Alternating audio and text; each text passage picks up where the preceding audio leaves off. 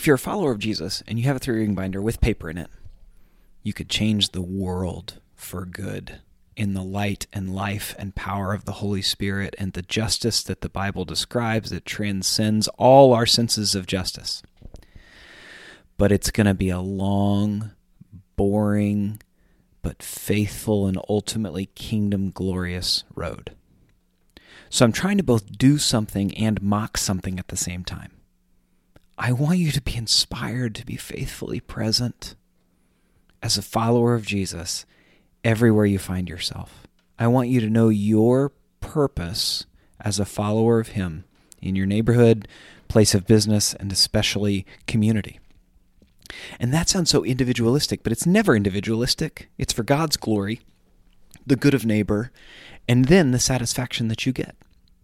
The people that trouble me the most in faith, in politics, in life, are those that don't know their purpose. And that sounds so individualistic, and it's so ironic how individualistic it sounds because our purpose is found so gloriously in God and desiring to honor Him and Him alone, and then desiring to serve our neighbor. So here's the deal. Last week, a man gave a very inspiring talk at the church, and I would encourage you to listen to it. His name is Michael DiStefano, and he was integral in beginning an Amira House in the state of Connecticut, A-M-I-R-A-H. If you don't know what I'm talking about, stop this short podcast and Google it. A-M-I-R-A-H. It's a beautiful, beautiful, beautiful organization.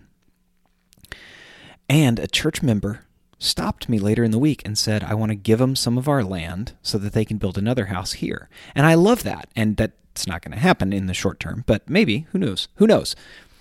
But that's the wrong way to apply a sermon on the beauty of God's justice coming to this earth as best we can mediate it. A better application is maybe I can find a group like this to pray for regularly.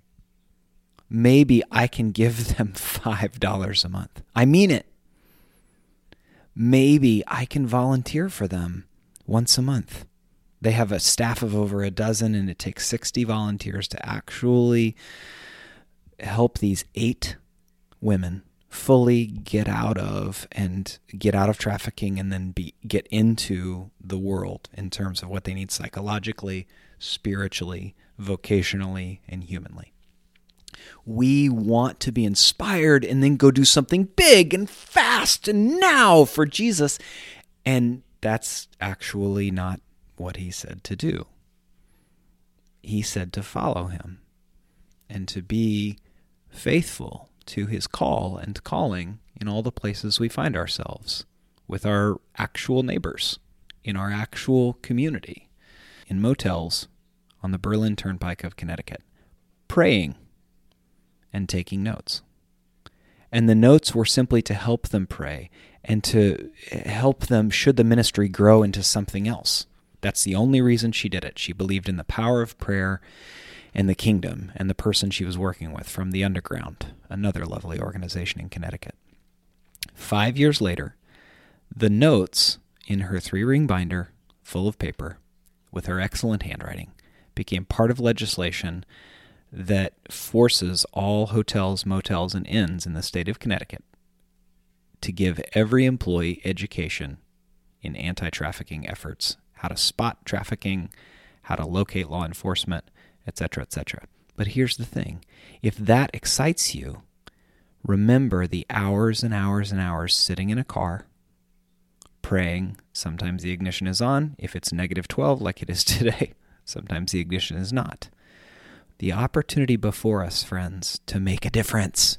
The opportunity to do what Christ calls us to do. The opportunity to pursue God's shalom and justice and peace and reconciliation in the world begins with things the world does not esteem as very big or very valuable.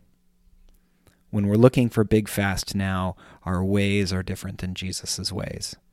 But when we seek to be faithful to Him in regular ways, sometimes He lets us see the powerful way that the Holy Spirit is going to use what look like small things in the hands of a mighty, all-powerful, ever-pursuing in love God.